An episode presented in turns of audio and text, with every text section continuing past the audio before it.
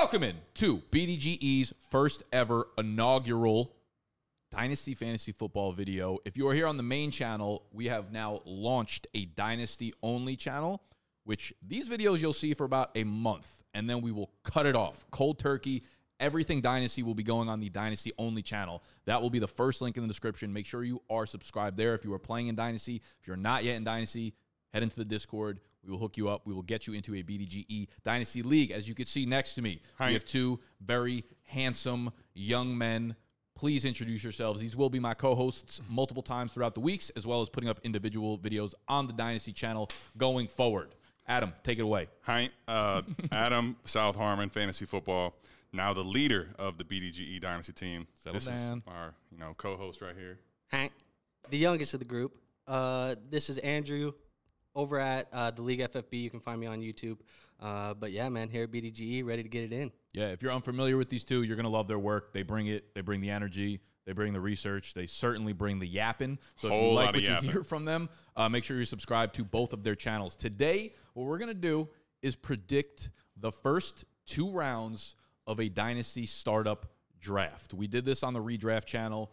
And y'all loved it, so I figure why not just transfer that energy over to some dynasty sheesh. So we're gonna go basically through the ADP that Adam has on his website right now, which has 144 startup drafts already in the books. And it does include rookie picks as well. This is Superflex. And we're just to talk about things that we see, things that we don't see, that we would like to see in this ADP in terms of where we think drafts are going to look like for y'all when, let's say, a month after the NFL draft happens.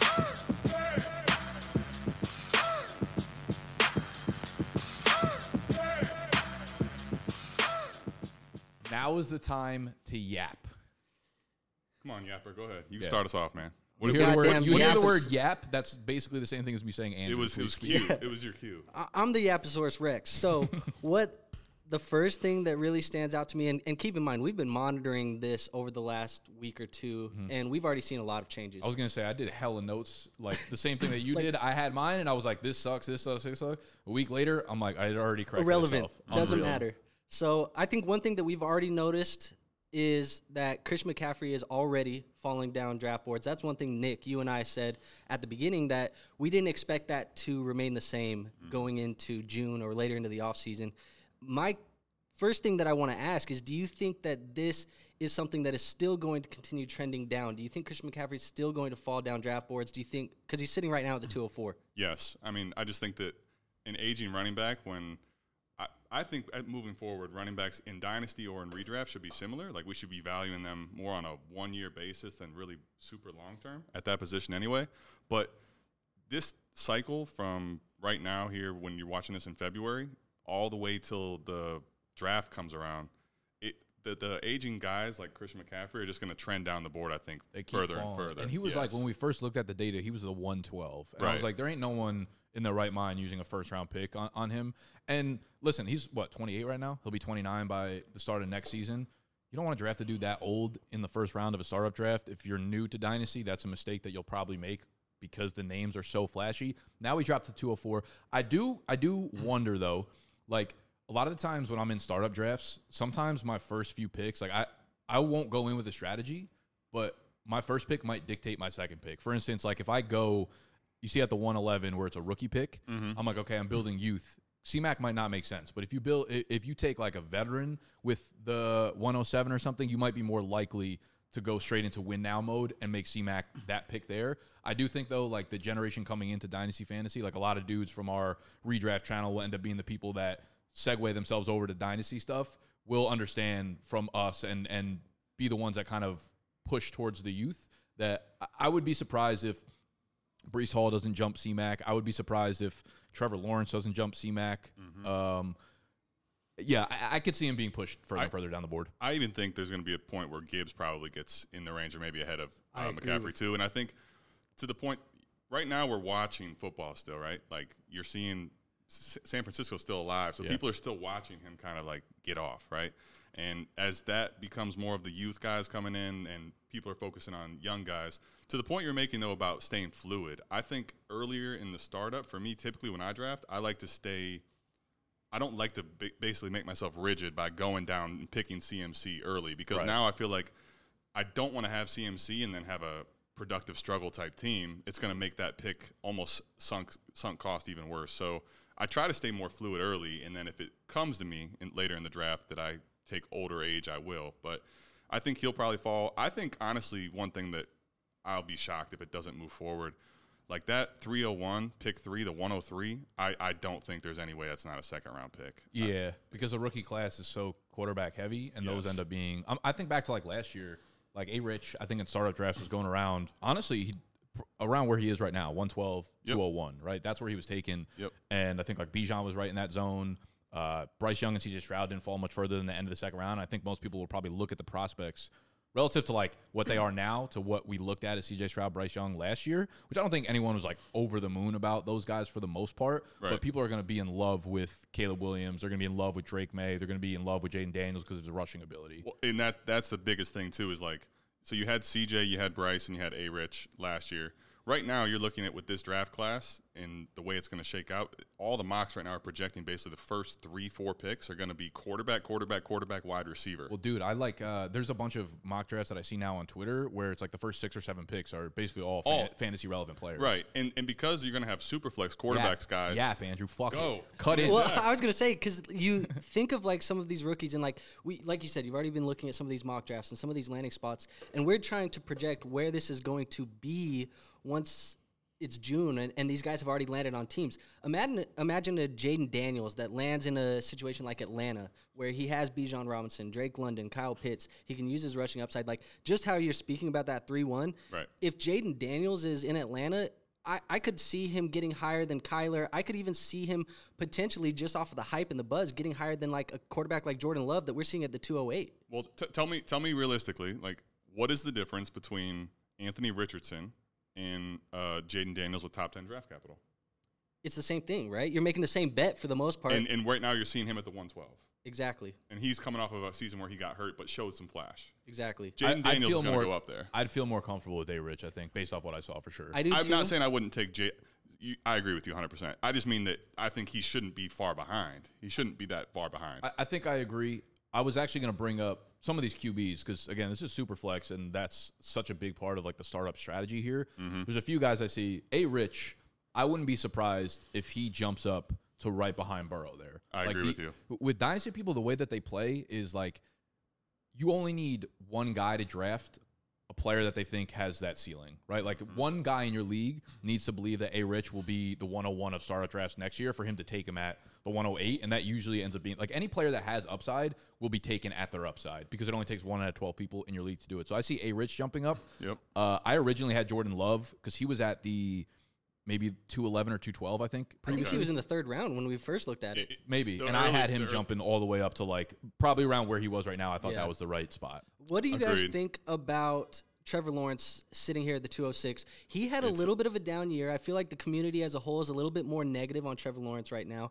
Do you think he's going to remain about that spot, or do you think there's a chance that some of these other guys behind him, that 301 we talked about being a quarterback, Kyler Murray, some of these other guys, do you think there's a chance that they kind of push Trevor Lawrence down that board a little bit? So I mean, for all the yapping you've done, he he did he had he didn't just have a down a little bit of a down year. Like he definitely fell short of expectations this year. Right. Now, the interesting part to me, honestly, is that Trevor Lawrence is staying where he's at, and the community's so bullish on just the name cachet of Trevor Lawrence Right. versus what his actual Shout out Lost dynasty Found. value is. Lost and found. Trevor Lawrence has not been lost Trevor or Lawrence's found. skills and talents lost and found. Well, we're still trying to find it. But I mean, I I don't th- I actually don't think so. Like the community's basically still saying that they believe that you know football Jesus is going to stay there. Somebody told us T-Law's- this is the guy, and we believe he's going to stay the guy. T Law's Yes. going to move. I think he's going to jump over both running backs. I just think running backs are so devalued in dynasty right now, and for good reason. Like if you're in a full PPR league, which I think most like dynasty leagues are, I'd rather where you're starting three wide receivers, you got two flex spots. I'd rather go wide receiver heavy for sure and rest on the running backs. So let me ask you this. No. You say I'm going to ask you anyways. No, Doesn't you. really matter. No, you. Uh, so you say that the running back's going to be pushed down. I, it's a two part question, really. Who is the first running back that you would even be considering in startups, and how far down the board do you think is the worthy of being the first running back off the board? Okay, so I think I think I would have that tier right there. Bijan, probably Breece Hall is my two, Jahmyr Gibbs as my three, and C-Mac as my four. If I had to just go right off the rip right As now, all as a tier. pretty much. I have I have it very close to that. C-Mac might be a tier break right after those three, and then his own tier pretty much. Mm-hmm. I think T Law, because people value quarterback so much, will jump Breece Hall, will jump C-Mac. Uh, the 203, 202, uh, where that's pick two of the rookie draft, probably will end. I think people will just value the youth of a, a Drake Maye over a Trevor Lawrence, maybe. Uh, so I, I think T Law will probably jump those three, and then running backs probably in like the two five ish range. Because here's the other thing with like Garrett Wilson. Yeah. We hear two reports of Aaron Rodgers looking good. Wilson's back up to like the 202, 203, in my Right. opinion. You know, he jumps Well- the running backs. He jumps maybe T Law. I also think Amon Ra should probably be closer to that Ja'Marr Chase tier, to be honest with you, in like the 1 9, 110 range.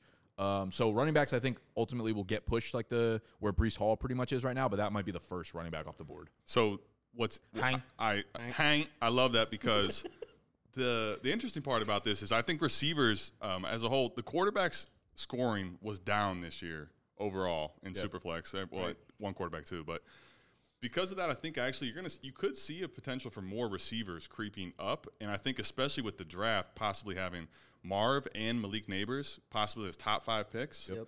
I, I actually, while I said that I think 301 will be up, I think there's a realistic chance that the top five are all very close to the second round. Like I could see Malik Nabers being in the back half of the second, early third. I could see Yep. all three of the quarterbacks being in round two, and Marvin Harrison's definitely going to be in I the also first two. so one of the other like interesting things that I think this board speaks to, but this was a strategy. So I had a startup draft this previous summer. It was the only startup draft I did, right? And I went super quarterback and super running back heavy to start. So I went with um it was like Bijan, uh Deshaun Watson, Kyler Murray, Kirk Cousins, and Jonathan Taylor were I think my first five ish picks. I ended up swapping Kyler for Lamar Jackson plus another thing, so that was that worked out really well. The team ended up not doing well, but the wide receivers, uh, because all the quarterbacks went down, I had one QB to play for the most part. But because I went wide receiver late, what I did was I think the best value in dynasty startup drafts are the AJ Brown types that you can get in round five, Yes. six, seven. So my wide receiver core in that league: Brandon Aiyuk, Michael Pittman, um, just DK Metcalf, dudes like that were absolutely nailed. Obviously, the picks, you know, one of those could have easily been like Diontae Johnson and not work so well, but I nailed those. And then I got Jayden Reed and Tank Dell, drafted both those guys like later in the drafts. Those like 26 year old dudes, I'm talking about like Deebo Samuel, Tee Higgins, uh, even like Stefon Diggs. He's older. I probably would stay off him. I like right now, those values are crazy to me that you can go quarterback heavy, but it speaks to like AJ Brown.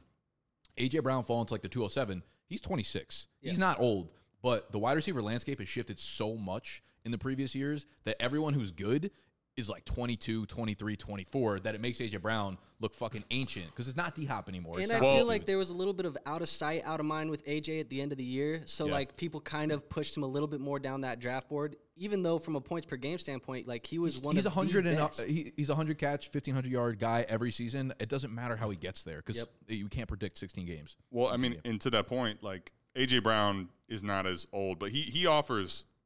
I mean, he, he had a bad finish to the season, but Yeah. like let's not act like the guy wasn't. He had six games over 125 yards. The guy's still a freaking Yeah. Batman. You know, the, swole the Batman. Overall, yeah, the overall point I was saying is like AJ Brown. I don't know if it's a guy I would invest in because he's surrounded by so much youth, but like those guys that you can get at discount in a Right. dynasty startup, mm-hmm. I feel like are such Right. good value. Well, and to that point, I was going to say like Tyreek Hill is obviously different because he does not have as many years left in the tank. You would project because he's Yeah. going to be 30 this year. right. But you could argue to get him in the third round for another year has the potential to beat every receiver again. Yeah. So if you were to be in this early part and you have a chance to get a Jalen Hurts, a Puka Nacua, and then add a Tyreek Hill on top, like you're seeing in this startup, that's that's But crazy. Even then, if you're taking a Tyreek Hill in like the 303, like that's still a very early investment in your dynasty Yeah. drafts. Do you feel like that changes the way that you have to build your roster? Because then at that point, are you kind of pushing your chips in a little bit earlier, trying to go for that chip in the first two years? Let me ask you this. All right, let's say th- that this kind of goes back to like the CMAC discussion I was having earlier, where like your first round pick might dictate the CMAC pick.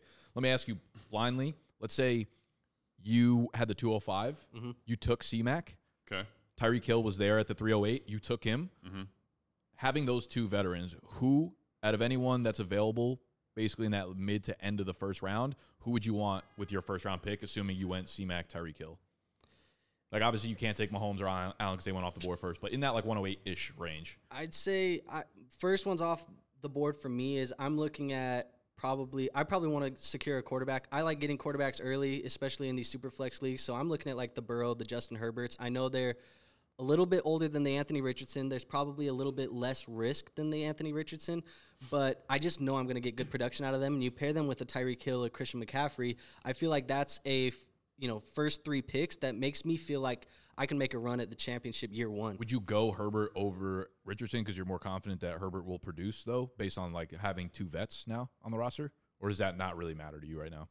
I don't think it really matters to me right now. I, I think for me, it's just minimizing the risk. Again, I love Anthony Richardson in the sh- small sample size that he showed us this year. He showed us that he can be one of those top guys. I mean, from a points per game basis, in those two games that he was playing, the, the two full games, because he had like two half games that he Yeah. played, he was scoring just as many points as like CJ Stroud. And, and CJ Stroud's being drafted as the 105. So it is a possibility that he's up there. But again, very small sample size. I know Justin Herbert.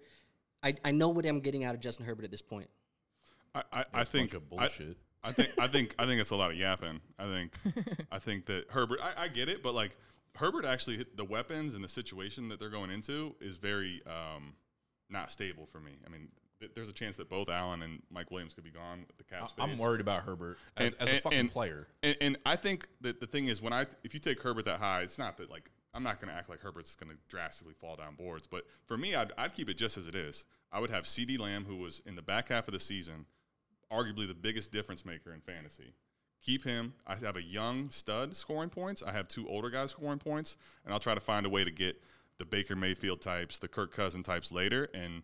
Basically, if I don't hit this year, that's fine, and I'll I'll I'll, I'll I- basically start rebuilding after that. I would, I agree with what you're saying. I also would say too, keep in mind, Michael Pittman Jr., Anthony Richardson's wide receiver one, is a free agent this offseason. So like there is minimal risk. We think that he's going to end up coming back to Indianapolis. Yeah. But there's a chance he's not. And if if that happens, then how do you feel about Anthony Richardson with no Michael Pittman That's, Jr. there? okay. that's scary. Yeah. Can I tell you, actually, though, I agree. I'd much rather him have Michael Pittman Jr. There's no, there's no argument. And the there. point is that there's, you know, no matter where you're going, there's going to be a little bit of risk, some variables that we can't predict right away. agreed. Now, the one thing though with Herbert and A. Rich, right? So if you tell me that Herbert doesn't have his weapons, I'm more worried about Herbert than I am A. Rich, and that's because of the way that they play the game. And A. Rich is a guy that plays and the mobility he has. If you look at Josh Allen and Jalen Hurts, those are the two guys to me that like. From a rushing floor standpoint, A. Rich is where not necessarily that he you don't want him to have weapons. He'll be better with Pittman, right? But if he's if he's down Pittman, I don't like it. But if Herbert doesn't have Keenan Allen and he doesn't have Mike Williams, Realistically, dude, I think all these quarterbacks need their playmakers to succeed. Like Right. you could bring that point up and be like, Right. you know, if he doesn't have Pittman, I still feel good.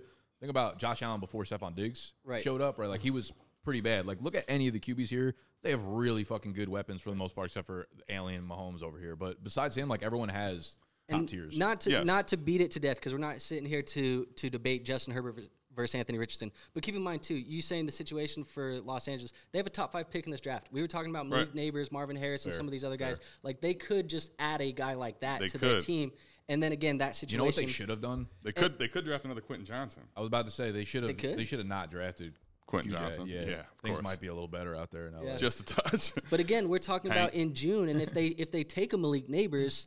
I think people get pretty excited about Jim Well- Harbaugh and Justin Herbert and Malik Nabers in Los Angeles. Yeah. Well, but every year everyone's getting excited about LA, ev- uh, fucking all the time, and they never do it. but because you do want me to beat it to death. Um, a Rich though, like with with Josh Allen and Jalen Hank. Hurts, what happened though when Josh Allen and Jalen Hurts did get that playmaker? So if if Anthony Yeah. Richardson does keep Pittman, now all of a sudden the ceiling, as They- Jordan would say, the realistically, I mean, is the roof. You could tell they're. I mean, they're super committed. Like the way that they one drafted him, maybe turned down a bunch of draft picks to not move back in order to secure him. Uh, they got Pittman. They re-signed Jonathan Taylor. They drafted Josh Downs. Who's to say that they don't attack the wide receiver group in the draft, right? And they, don't go for, for a top tier guy because there's a lot of dudes. I don't know what pick they have, but there's a lot of dudes that are projected to go in the first round at the wide receiver position. So say they take someone, a Brian Thomas at LSU or whatever the case may be. Yep. Now we're talking about the complete opposite. And not even that too. I've seen in in recent mocks and stuff like that too. Like they could be adding a guy like Ja'Tavion Sanders or something in the second round, where they're adding some tight end. Right. Sure. You know, and, and like there's a lot of options that these teams can do, and I think that's what makes this whole exercise the most interesting is because we're trying to project or trying to predict what is going to happen after the rookie draft, after the NFL draft, all of these other things that we've done, and what does that startup ADP look like after that? So let me ask you guys this then. First thing I was going to say in a tight end premium league, do you think that Sam Laporta gets outside the second round? Do you think he falls into the third? So, okay, trying to separate what I think happens versus what I would do. There you go. Yeah, Let's talk it Uh, out. Yap it. Hank.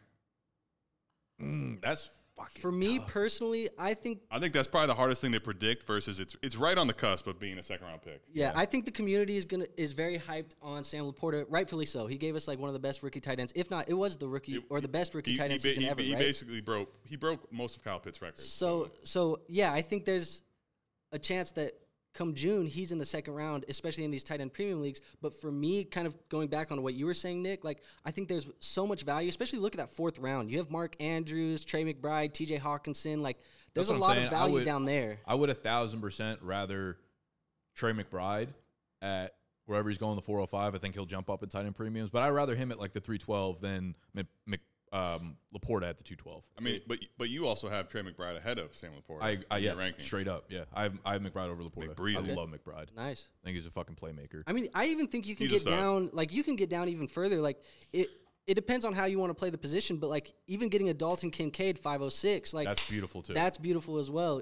Even a Kyle Pitts, if you believe in him or the situation change, like there's a whole bunch of stuff down here that you could pick that value at tight Yeah. end.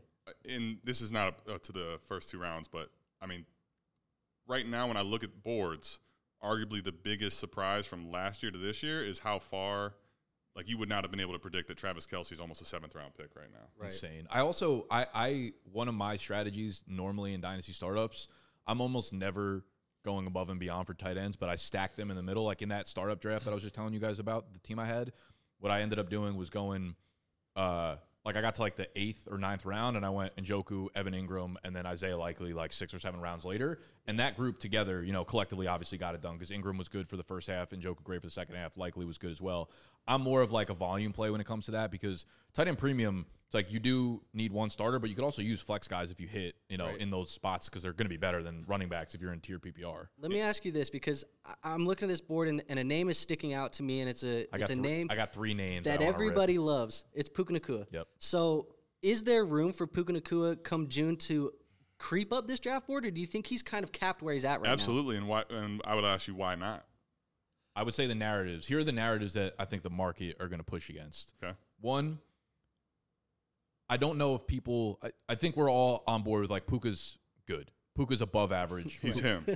he, he may be him. We don't know that because we look at the we look at like Cooper Kupp before Matt Stafford came over, mm-hmm. right? Good, but not not him. Cooper Kupp became that dude once Stafford came over. I think everyone's going to be asking themselves. I'll put the tweet up on the screen asking. This was in early September, but I asked like how many wide receivers in the NFL right now would be doing what Puka was doing if they were in his spot. Now I think Puka's overcome a lot of those. Like he makes some crazy catches. He does a lot of crazy shit. That you're like, okay, he's he's Clearly above talented. super talented, but the narrative of like how much longer does Stafford have? You know, like is Puka just a system guy right now? He's above average, but like there's a lot of dudes that you put him in a different system. Maybe he's maybe he's more Rashee Rice than 1500 yards and 100 catches, which is not bad. Obviously, he's a good player, but I think the narratives will start spinning around the Rams, around Stafford, around is he a system player? Oh, he is a fifth, sixth round pick. Like, will he eventually get exposed for not having that draft capital? Do I think they're right? No, probably not. Would I use the 210 on him? Ah, And, eh, and I get into the that same. disrespect. I get into the same thing because we're looking at the wide receivers that are just above him, right? Like in that second round, you're looking at Amon Ra St. Well- Brown, AJ Brown, Garrett Wilson. How confidently are you taking Puka Nacua over an AJ well, let me Brown let me over? None. let me just I- let I'm me not. let, let me just ask you though. Hold on, real quick. Let's just. You were talking Say bullishly. Dan. You were talking bullishly about Amon Ra. yeah. Tell me what is different between Amon Ra and Puka other than Amon Ra's proved it longer and the same narratives that fit Amon Ra for two years while we slept on him, and now you're finally there. Puka did everything as a rookie you could possibly ask and had down weeks without Stafford there I agree. and broke the rookie record. No, yeah, listen, it's it's a fair, it's a super fair point. My thing just goes back to like, if Puka's not in this system, right? And you talk about even I like get Sta- you. Stafford making making and breaking fucking like Calvin Johnson broke the record, Cooper Kupp breaking records, Puka Nacua breaking records. It feels like a Stafford slinging the ball kind of thing, at least a little bit. And we know how quickly landscapes change in the NFL and surroundings and, ex- And and, I think shit like it's, that. it's a good problem too because look at how many elite wide receivers we have in these first two rounds. Like these are really good cornerstone. Like we're we are so excited to build our rosters around these guys. The Justin Jeffersons, Ja'Marr Chase, the CeeDee Lambs, Amon Ras. Like just to get Puka even higher, it feels like a stretch to me. And I feel comfortable with where he's at right now, but I just I don't know if I can get him higher. Well, I'll just tell you uh, two of the reasons why I'm bullish is they're basically tied together. One, this year you saw quarterback scoring was down as a whole. Defenses played more zone this year than they've really historically ever played. Guess who on all those boards, uh, the second round and first round picks, are the best against zone coverage? You're gonna Amon Ra St. Brown and Puka Nacua. It's Pu- of course, yeah, because that's how the Rams offense runs. It's like Cooper Kupp and Puka finding and, soft and spots that's in where the I was just going to say because I agree with your Stafford point, but I also think that McVay's a lot to do with it too. Sure. Fair. So I think that like I think there's a chance that Puka still is undervalued, and the the reality is I don't know that he's going to go higher. So if we talk about projecting, like there's a chance maybe he actually falls a little bit. I I'm more bullish because I, I, would say it's more likely that he falls than he rises. I agree. I, I do think though the only thing is it, it's really hard to to knock. Like Amon Ra, you could see it because there was you know this time for him. So going into his second year, there was they brought in DJ Chark, all this stupid stuff now. But Puka, like, what can you argue? Uh, The guy just broke the record as a rookie. Like it's it's hard to argue some of that stuff when it's on the field, and then he does it in the playoff game and breaks DK Metcalf's record. No, Like, it's- he's been balling. It's super fair. I I uh, I don't know. Like for me, I'm looking at Amara, and to be honest, if someone took him as high as like the 105 or the 106, be a little, little bit of a reach, but Dang. I would really not have a problem with You, it. so you, actually, I was going to ask you. You have him ahead of uh, you would take him ahead of Chase. You were saying right, or at least in that same range, correct? I would In uh, that tier. Yeah, Right. he's 100 percent in that tier. So then, would you take like would you take him ahead of CeeDee too, or in the same tier as CeeDee? Would have no problem with it. Okay, He's just been consistent. He's gone on that track of like, if you look at his numbers, rookie year to sophomore year to junior year, it's perfect progression. correct. Without with all environments and things changing around him, Correct. it's like catch number, boom, boom, boom, yards number, boom, boom, boom, touchdown numbers, boom, boom, boom. He's such a solidified part of that offense and such a good playmaker. He's gonna get that fat contract soon. Like he's he's dialed up. For And five as they they've added weapons, Laporta, Jahmyr Gibbs, and things like that. and he's like still, he's still right. continuing. And I think I think it's an up. I think his touchdown numbers increased because their offense Yeah. got way, way, way, way better. you can't dial in on Amon Ra anymore because you have more weapons. Hundred percent. That's why. Yeah, I, I'm I'm a big fan of Amon Ra. Uh, Puka. I don't see him being on a lot of my teams for for better or worse, just because that price feels hefty. it is. That's fair. I want to make one. I think we got to talk about Justin Fields for a sec, Okay, and then I want to make one hot take. That's a guy going outside the first three rounds that I think Ain't. could sneak into that two three turn over there. he's going outside the first three. Yep, he's in the. Yeah, uh, we'll get there. In Let's a little hear.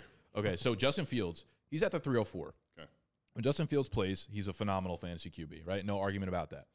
What scenario does Justin Fields' value go down? Because if we're looking at it from a practical sense, right? The Bears end up going with Caleb Williams. That means Field they're they're not keeping Fields as a backup. He's getting traded elsewhere, and then and thus he's a starting QB. They can keep him and you know give him a contract. Thus he's locked up as a future starting quarterback. I guess the wh- what scenarios do you see where Justin Fields would go down the this offseason happens, right? We we fast forward 4 months from now because we're predict, predicting June-ish startup draft. Where what world are we living in where Justin Fields does not jump into like the 212 211 range? so you're you're saying Is you it just a franchise tag? You, you think? Like, project you predict him going up, and you're asking what is what is the scenario where he goes down? correct. So Re- I mean, a realistic scenario. The scenario would have to be one: the Bears don't keep him, right? So they trade him, and then when he goes to that team, the weapons that he is throwing to are void again, and, Okay. and the narrative kind of fits the bill of like, But do you this think- guy's not going to be a good passer? Do you he's going think rush. Fields' value drops from? I, I feel like it's not really about the weapons around him. It's more so like the longevity. It's like, do, does he have a place in the league? so I would agree with that. I also think does he drop from the 304 is basically what you're saying in June in this scenario. I think the reason that I would say it's it, it could happen is because I think a lot of those yellow spots, which are pick values, are going to possibly go higher. Okay, I I That's think why I think that makes sense. But I don't. But I do agree with you though. Like even if Fields goes to a situation which we don't love in fantasy, I'm with you. I think he's proven to be a pretty good NFL quarterback. He may not be the uh, you know elite guy we've all hope for. But I still think he I belongs think, in I think league. he can be. I think he just Yeah. needs long term security and he'll jump up draft boards. I think I I, think I'm times, just saying in that scenario where he falls down, I don't think I think he'll still tread water pretty much. yeah. Yeah, I think at times in, in fantasy football and NFL football, they usually are in line at times, but there's there's times where they don't. And I think Like this is one of those Yep. where it may be if he gets traded and he goes on to somewhere else and the Chicago Bears move on from Justin Fields, it feels like in terms of NFL teams, this is more so like this is your second chance. Yeah. And it's not you're trading for a franchise savior. But in fantasy football, it may be a good situation for him to score a lot of points. But the year, NFL yeah. teams could be looking at this as like this is your second and last chance. I, I, I think especially like in dynasty, I think it's hard to do because people want to have that security feel. Like you talked about drafting Herbert, you want to be Mm-hmm. secure at the quarterback position.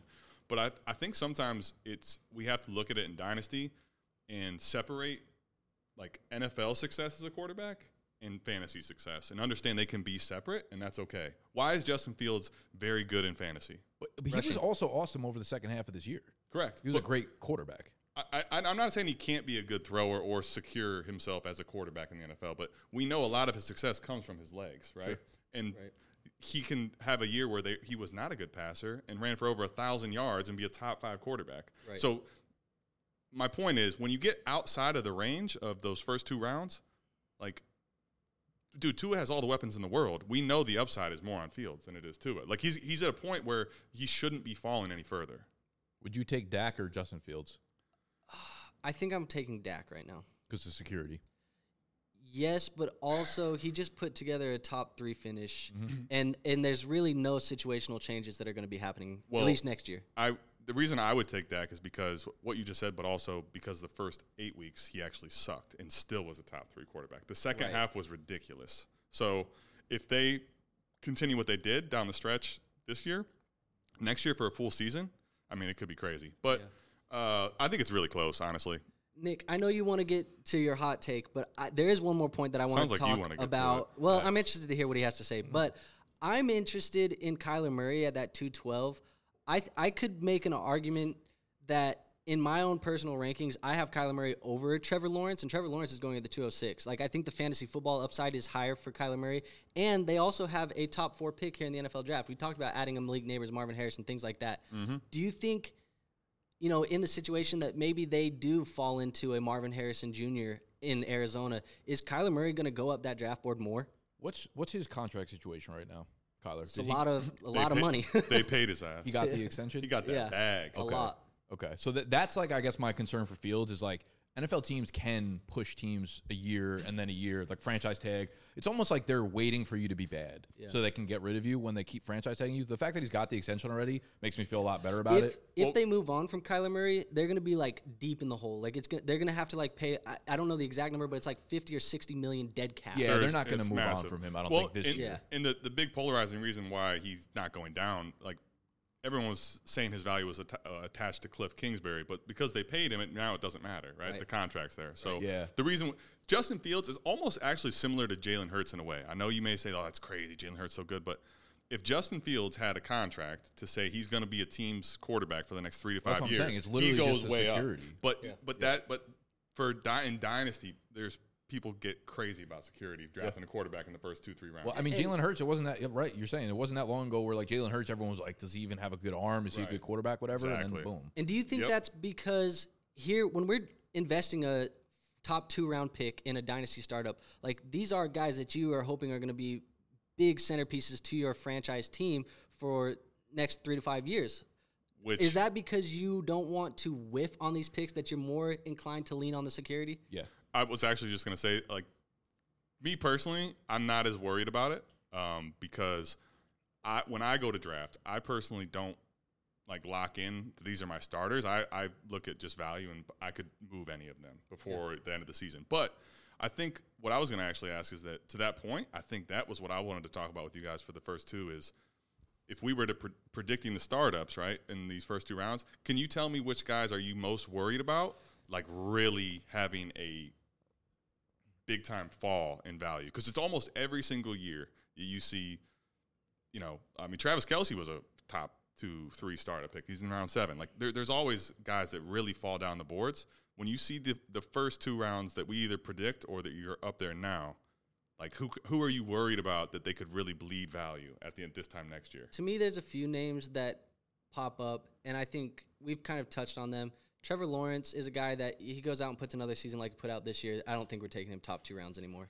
Um, another guy that I think good sample size, great, great year, it- but Jordan Love. It feels like there's a little bit of risk there. I was gonna say though the all four quarterbacks from Herbert down to Jordan Love feel like things could move here. If A Rich gets hurt again, people are gonna be like, is he injury prone? Justin Herbert, the situation could change quickly. He puts up good stats sometimes, but like other times, I I think what's gonna happen with Herbert is like that NFL to fantasy dichotomy here, where I think the narrative around Herbert is starting to be like, can this dude actually get it done for an NFL team? Like, can he win kind of thing? And I think that's going to start seeping into fantasy minds a little bit. T Law, like you said, coming off a bad year, puts another one together, and we got problems. Jordan Love, um, I really like him. I actually would have no problem taking him at the back of the second round Yeah. if I'm doing a startup draft, but I can understand, you know, sample size small. Yeah, It is what it is. And, and uh, there's one more, and this is going to probably ruffle feathers, but we're seeing CJ Stroud here at QB four.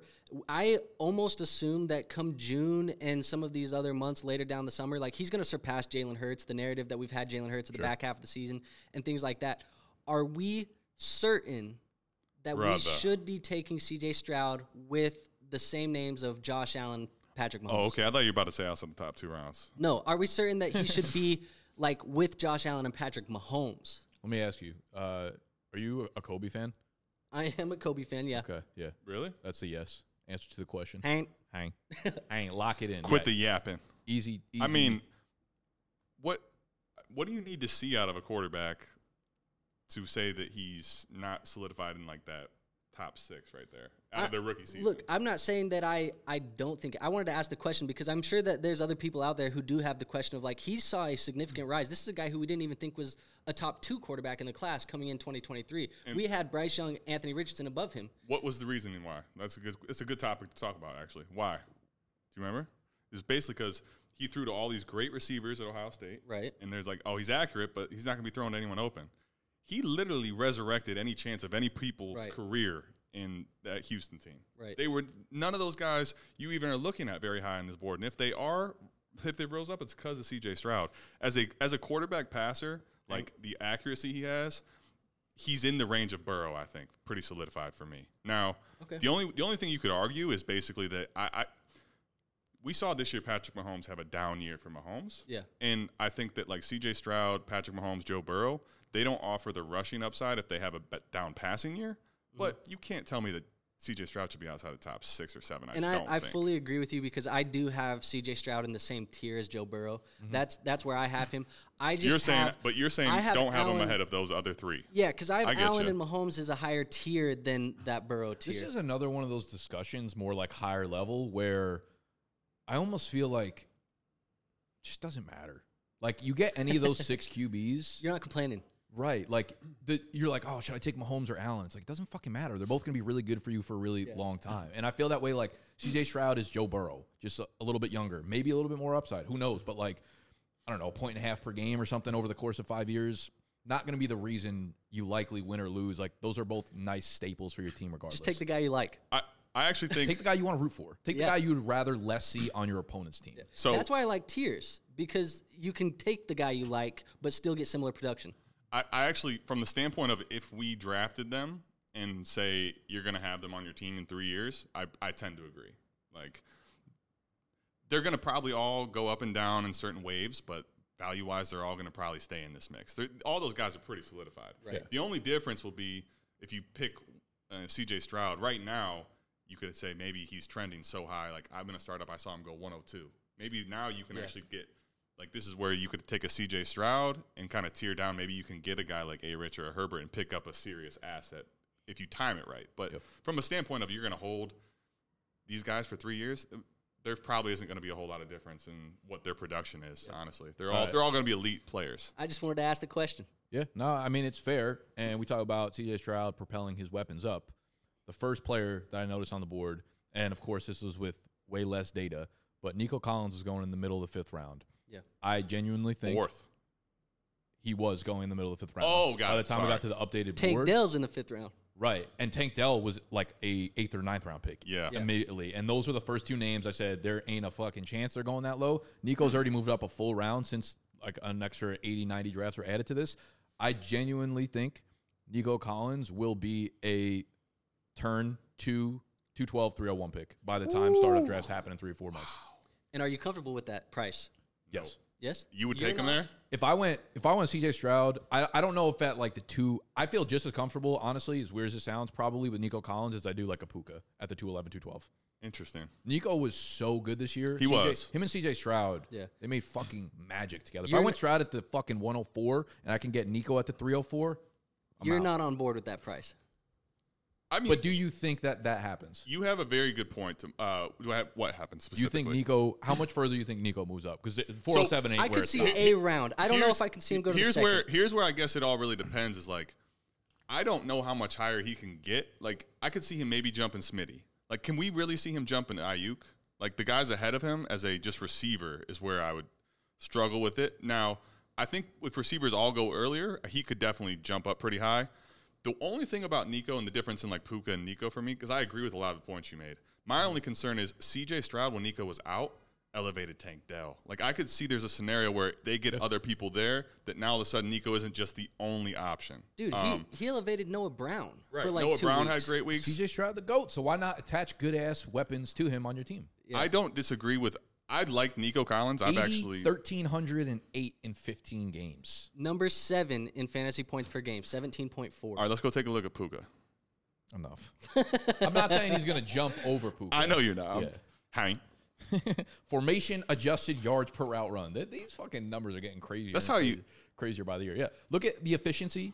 look, look at the efficiency line. That was a case closed right there. Yards per did- out like run that. number two. Formation adjusted yards per out run number two. Yards per target number three. And it's like he's not just a possession outside guy like Tee Higgins. Right. He is like TJ. How many times does CJ Stroud dial up that fucking Yahtzee ball down the field for Nico? And it The- the turns big- out it works more often than not. And the big thing too, like from a from a stylistic standpoint, the biggest thing was I was going to say was zone versus man. Is you look at Puka is a zone winner, and look at Nico Collins when he's in man coverage and Nico uh, is open. Mm-hmm. CJ's not missing him. He's literally I think number one in the whole NFL um, from from man coverage standpoint. I'm saying, man. He's also six foot four. I mean, that helps a lot in that man coverage. beast. That's what I'm saying. Like he's he's a dude that like soon as round three starts, I'm cool having him. He's like, I don't Okay. know how much older is he He- than Chris Olave? Probably not much. Uh, maybe a couple years. year three. Year Ni- three right Nico's now. 24. Nico? Nico's going into year four.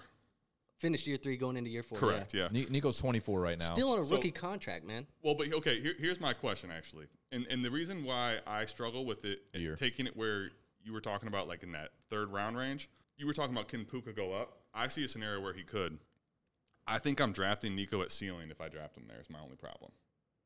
Like I don't think he actually can uh, go past Puka. Um, maybe he could go past Garrett Wilson if he doesn't have a good year this year.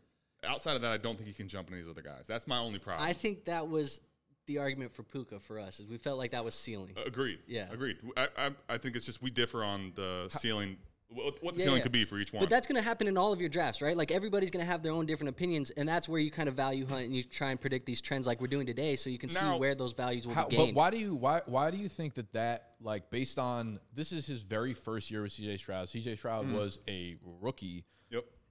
Why do you think that that's a ceiling? Why do you think they can't improve? Why do you think he can't improve? From, from a like points per game perspective, I think he could. Yeah, I mean, Yeah, that's he what could. we're talking about fantasy. I mean, it's just for okay. So if you look at the people ahead of him, right, you have a combination of uh, God tier, right? So you have CeeDee, Ja'Marr, Justin Jefferson, points Mm-hmm. per game, and youth.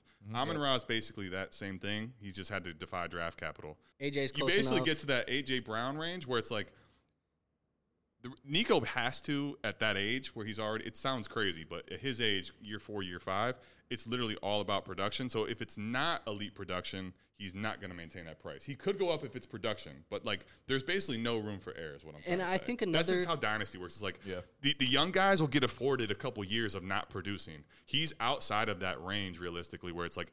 You, he better be producing to, keep, Yeah. to stay there. Is what But I'm you saying. look at the guys around him, like Aiyuk, DJ Moore, Michael Pittman. He's got, I think, two years at least on all those guys. Like he's 24. The rest of them are 26, Yep. bordering on 27. Yeah. I don't think he belongs there. I think, I think more realistically, he probably belongs like between maybe Olave and Jaylen Waddle, but I wouldn't be surprised if the because the narrative around CJ Stroud ain't getting worse. You know what I mean? No. It's only going to get hotter Oh, and hotter throughout the offseason. Nico Collins is going to be attached. Yeah, to. I think the devil's advocate that I would play is that the situation in Houston is they have a lot of cap space and things like that. Like, what if they add another wide receiver? Do you feel the same way about That's- Nico that's- Collins if they add another guy? That's the Uh, thing. That's the thing I has, I, I say too. maybe I, I don't like. I don't think that it means that he's toast. What's the chance that they add another guy? Like, Oh, so, you don't. You I, think small? I think it's high. I think it's high.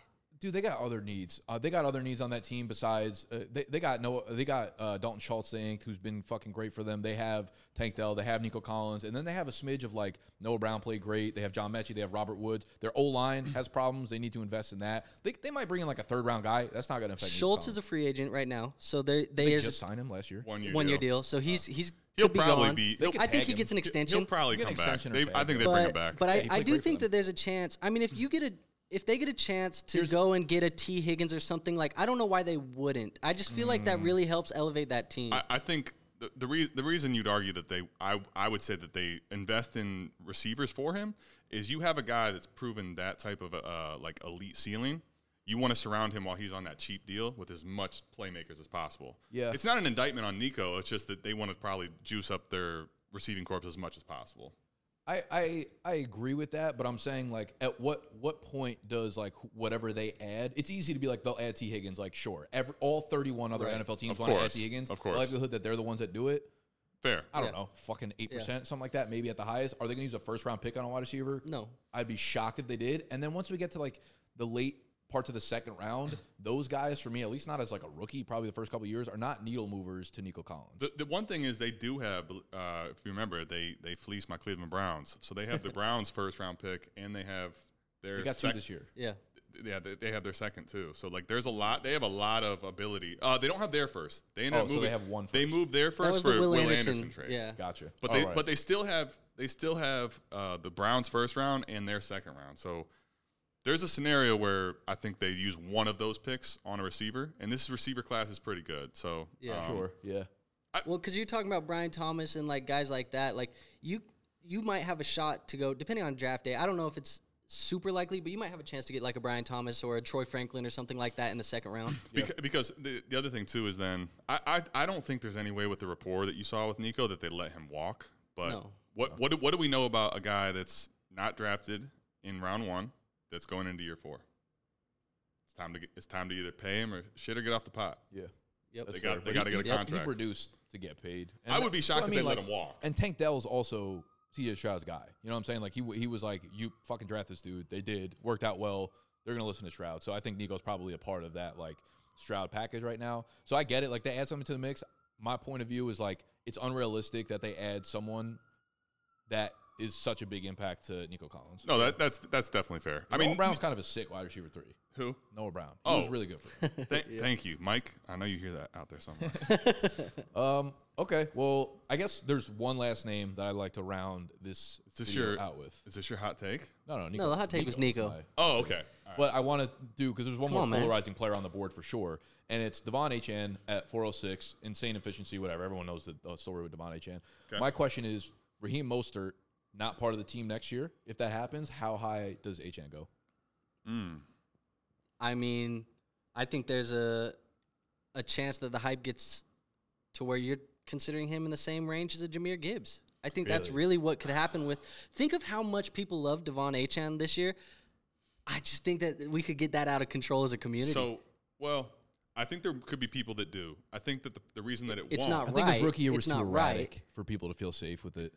Th- that's exactly what I was going to get to. It's so like if Achane would have had essentially that huge upside and played the majority of the season, I think that's the case. But like his upside's still tremendous, and arguably his uh, his upside's weekly higher than anyone out there. Keep in mind, th- th- this is a guy that still is very small and that has like took a lot of injuries this year. I And agree. that, that that I think is what's ultimately going to keep him outside of the Jahmyr Gibbs range. I was going to say though, you could probably see him going very much in this like mid third, like right in there above or at Taylor, uh, above Etienne. I was gonna say, like, I think he'll probably settle in Waddle, Etienne to a. I just think Correct. if, when you look at the fantasy points per game this year, like De'Von Achane averaged more fantasy points per game than Gibbs, more fantasy points per game than Bijan. Like I, I think there's a lot of people who like Achane enough that it could get pushed up to that point. When- I'm not Yeah. saying that that's what I think should happen. I think it just goes back to the safety happen. thing where like he, he he didn't put together a long enough string. But I do want to say like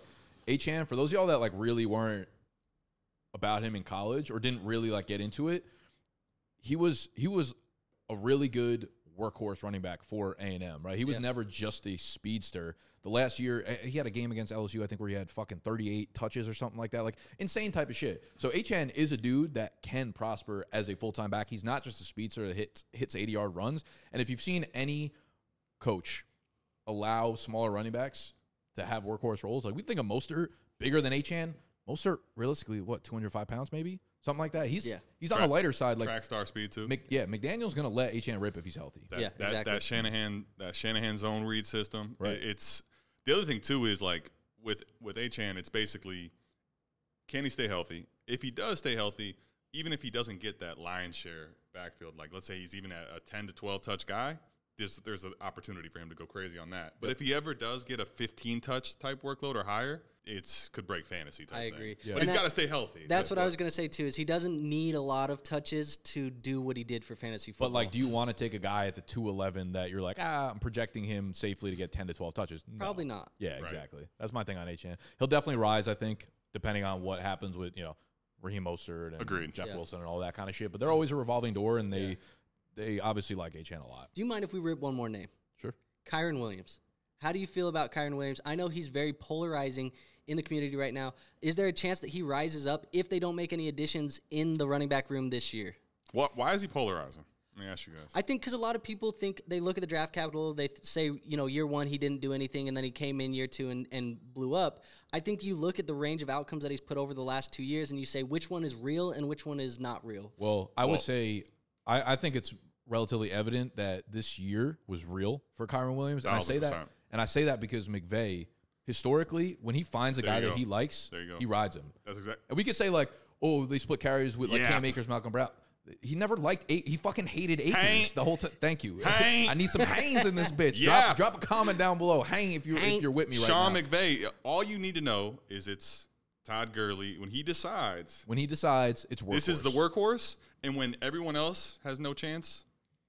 It's so, over. it, with that being said, you guys feel that way. You think he can increase from that 402 where he's at right now? My my problem though is like I don't love drafting the kind of like how old is Kyren?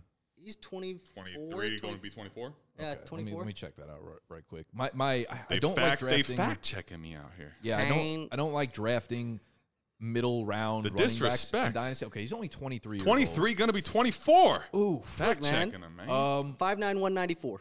I I could see him moving up a little bit. I'm a little bit hesitant with dudes who are already into their rookie contract, and it takes a little while to break out, only because that rookie contract comes up quickly, and then second year, the dudes who get second contracts as running backs are like the Those guys. studs. So Yeah. this this actually uh, I don't want to go down a whole tangent, but basically from a from a holistic standpoint, when I draft running backs now, I don't think we should be drafting with like at the running back position. Oh, this guy- this gonna be my guy for three or four or five years. Like I think that's just not realistic for almost everybody. And I'm looking more so like if I can I project their workload confidently in next year, and if I get the following season, I think that's the cherry on top. I think Kyren Williams has a chance to at least do So two that's seasons. like, is that worth a third or fourth round pick in a startup? Because I'm like, I'd rather have a Nico or something. But, Well, but then you get so- into the whole like punting running back startup, you know, strategy and things like And- that, which I tend to lean. if you're in like towards tier doing. PPR where it's half PPR running back, full for wide receiver 1.5 or tight end, then like punting running back, I feel like is ideal. It, it can be for sure, and I don't disagree. The only thing is like with Kyren, we saw this year. You give this guy the work. Like the the reason the running back I still want to have if I do take in this earlier range, it's a difference maker. Like Kyren Williams relative to the field can absolutely go ham. So let me rephrase the way I feel about Kyren.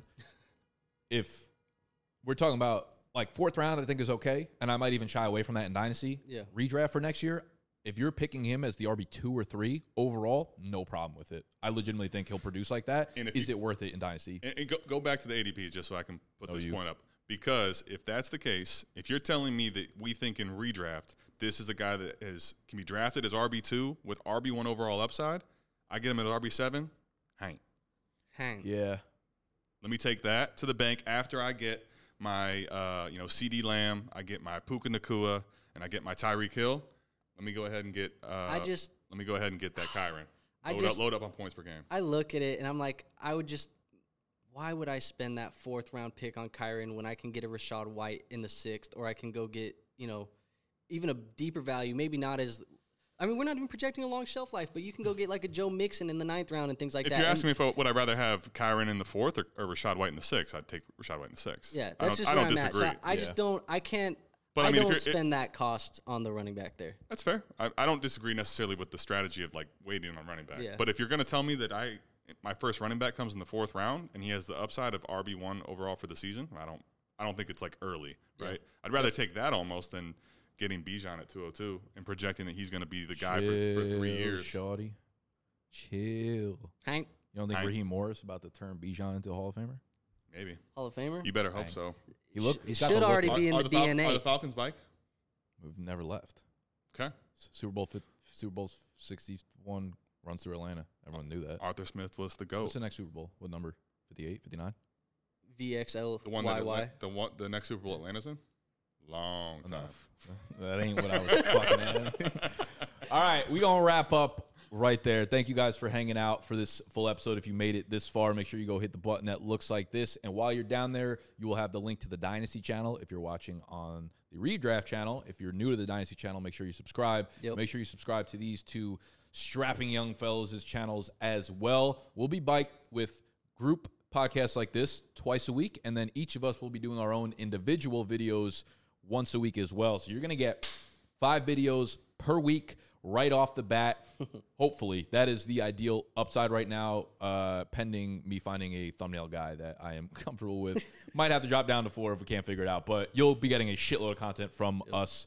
Anyways, let us know what type of content you want to see us discuss. What we want to do as a group is really have more conversational type pieces rather than like, hey, these are my top 10 rankings or hey, these are uh, the five must draft players. We want to have more bigger picture, larger discussions that we can kind of just fucking yap back and forth at each other for. So if you have any good ideas for that, could be anything. Could be league etiquette. It could be like commissioner tips. It could be there. There is no creativity boundary here. We are looking to take over the dynasty game, and this is where it fucking starts. Hank. I ain't. When you need mealtime inspiration, it's worth shopping Kroger, where you'll find over 30,000 mouthwatering choices that excite your inner foodie. And no matter what tasty choice you make, you'll enjoy our everyday low prices, plus extra ways to save, like digital coupons worth over $600 each week. You can also save up to $1 off per gallon at the pump with fuel points. More savings and more inspiring flavors make shopping Kroger worth it every time. Kroger, fresh for everyone. Fuel restrictions apply. Save big on brunch for mom, all in the Kroger app. Get half gallons of delicious Kroger milk for 129 each, then get flavorful Tyson natural boneless chicken breasts for 249 a pound, all with your card and a digital coupon. Shop these deals at your local Kroger today or tap the screen now to download the Kroger app to save big today. Kroger, fresh for everyone. Prices and product availability subject to change. Restrictions apply. See site for details.